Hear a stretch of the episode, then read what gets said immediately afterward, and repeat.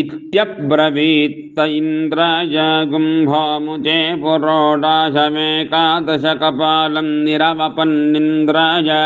वै वृधाजेन्द्राजेन्द्रियावते यदिन्द्राय गुम्हामुते निरवपन्नगुंहस एव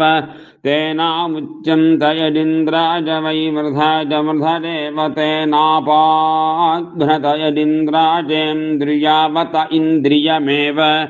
तेनात्मन्न दधतत्रयस्त्रिगुं सत्कपालं पुरोडाशं निरवपन्त्रयस्त्रिगुं सद्वै देवतास्ता इन्द्र आत्मन्ननुसमारं भजत भूत्यै